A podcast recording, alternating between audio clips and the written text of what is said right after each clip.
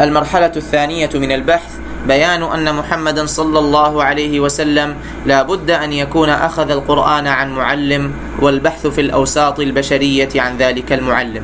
يقول المؤلف رحمه الله تعالى لا مناص إذا للباحث عن مصدر القرآن من توسيع دائرة بحثه فإذ لم يظفر بمطلبه عند صاحب القرآن في ناحية عقله وفراسته وجب أن يلتمسه وأن يظفر به حتما في ناحية تعليمه ودراسته لأن المتكلم بكلام ما لا يعدو أن يكون قائلا له أو ناقلا ولا ثالث لهما. نعم إن صاحب هذا القرآن لم يكن ممن يرجع بنفسه إلى كتب العلم ودواوينه لأنه باعتراف الخصوم كما ولد أميا نشأ أميا وعاش أميا فما كان يوما من الأيام يتلو كتابا في قرطاس ولا يخطه بيمينه. فلا بد له من معلم يكون قد وقفه على هذه المعاني لا بطريق الكتابة والتدوين بل بطريق الإملاء والتلقين هذا هو حكم المنطق. ستقول فمن هو ذلك المعلم؟ نقول هذا هو الشطر الثاني من مسألة القرآن. وأنت إذا تأملت فيما سقناه لك من البراهين على الشطر الأول وجدت بجانب كل منها برهانا آخر على هذا الشطر الثاني وعرفت من هو ذلك المعلم. غير أننا نحب أن نزيدك به معرفة حتى تقول معنا فيه ما هذا بشرا إن هذا إلا ملك كريم مبلغ عن رب العالمين. البحث عنه بين الأميين لا يكون الجهل مصدرا للعلم. أما أن محمدا صلى الله عليه وعلى آله وسلم لم يكن له معلم من قومه الأميين فذلك ما لا شبهة فيه لأحد ولا نحسب أحدا في حاجة إلى الاستدلال عليه بأكثر من اسم الأمية الذي يشهد عليهم بأنهم كانوا خرجوا من بطون أمهاتهم لا يعلمون من أمر الدين شيئا. وكذلك اسم الجاهلية الذي كان أخص الألقاب بعصر العرب قبل الإسلام فهؤلاء الذين فقدوا أساس هذا العلم في أنفسهم حتى اشتق لهم من الجهل اسم. كيف يحملون وسام التعليم فيه لغيرهم؟ بل التعليم لمعلمهم الذي وسمهم بالجهل غير مرة في كتابه؟ وسرد جهالاتهم في غير سورة من هذا الكتاب حتى قيل إذا سرك أن تعلم جهل العرب فاقرأ ما بعد المئة من سورة الأنعام. البحث عنه بين أهل العلم. وأما أنه لم يكن له معلم من غيرهم فحسب الباحث فيه أن نحيله على التاريخ وندعه يقلب صفحات القديم منه والحديث والإسلامي منه والعالمي. ثم نسأله هل قرأ فيه سطرا واحدا يقول إن محمد بن عبد الله بن عبد بن عبد المطلب لقي قبل إعلان نبوته فلانا من العلماء فجلس إليه يستمع من حديثه عن علوم الدين ومن قصصه عن الأولين والآخرين.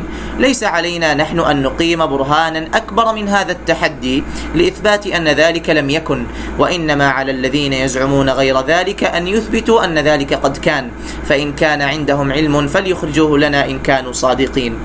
لا نقول إنه عليه السلام لم يلقى ولم ير بعينه أحدا من علماء هذا الشأن لا قبل دعوى النبوة ولا بعدها.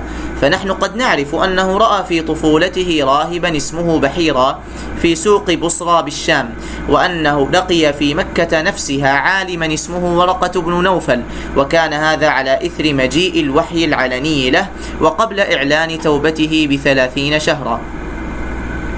كما نعرف أنه لقي بعد إعلان نبوته كثيرا من علماء اليهود والنصارى في المدينة ولكننا ندعي دعوى محدودة. نقول إنه لم يتلقى عن أحد من هؤلاء العلماء لا قبل ولا بعد. وإنه قبل نبوته لم يسمع منهم شيئا من هذه الأحاديث البتة. أما الذين لقوه بعد النبوة فقد سمع منهم وسمعوا منه ولكنهم كانوا له سائلين وعنه آخذين وكان هو لهم معلما وواعظا ومنذرا ومبشرا. وأما الذين رآهم قبل فإن أمر لقائه إياهم لم يكن سرا مستورا بل كان معه في كل مرة شاهد. فكان عمه أبو طالب رفيقا له حين رأى راهب الشام وكانت زوجه خديجة رفيقة له حين لقي ورقة فماذا سمعه هذا هذان الرفيقان من علوم الأستاذين؟ هلا حدثنا التاريخ بخبر ما جرى؟ وما له لا يحدثنا هذا الحديث العجب الذي جمع في تلك اللحظة القصيرة علوم القرآن وتفاصيل أخبار أخباره فيما بين بداية العالم ونهايته.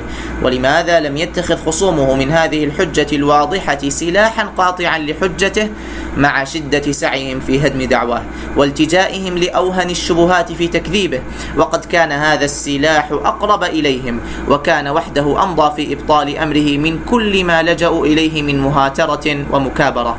إن سكوت التاريخ عن ذلك كله حجة كافية على عدم وجوده لأنه ليس من الهنات الهينات التي يتغاضى عنها الناس الواقفون لهذا الأمر بالمرصاد. على أن التاريخ لم يسكت بل نبأنا بما كان من أمر الرجلين. فقد حدثنا عن راهب الشام أنه لما رأى هذا الغلام رأى فيه من سيما النبوة الأخيرة وحليتها في الكتب الماضية ما أنطقه بتبشير عمه قائلا إن هذا الغلام سيكون له شأن عظيم.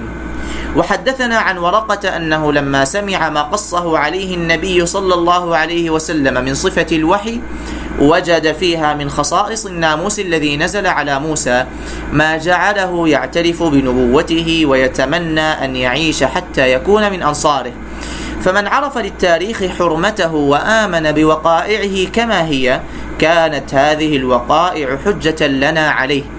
ومن لم يستحي أن يزيد في التاريخ حرفا من عنده فيقول إن محمدا فيقول إن محمدا ضم السماع إلى اللقاء فليتقول ما يشاء وليعلم أنه سوف يخرج لنا بهذه الزيادة تاريخا متناقضا يكذب أوله آخره وآخره أوله. إذ كيف يعقل أن رجلا رأى علامات النبوة في امرئ فبشره بها قبل وقوعها أو آمن بها بعد وقوعها تطاوعه نفسه أن يقف من صاحب هذه من هذه أن يقف من صاحب هذه النبوة موقف المرشد المعلم فأين يذهبون؟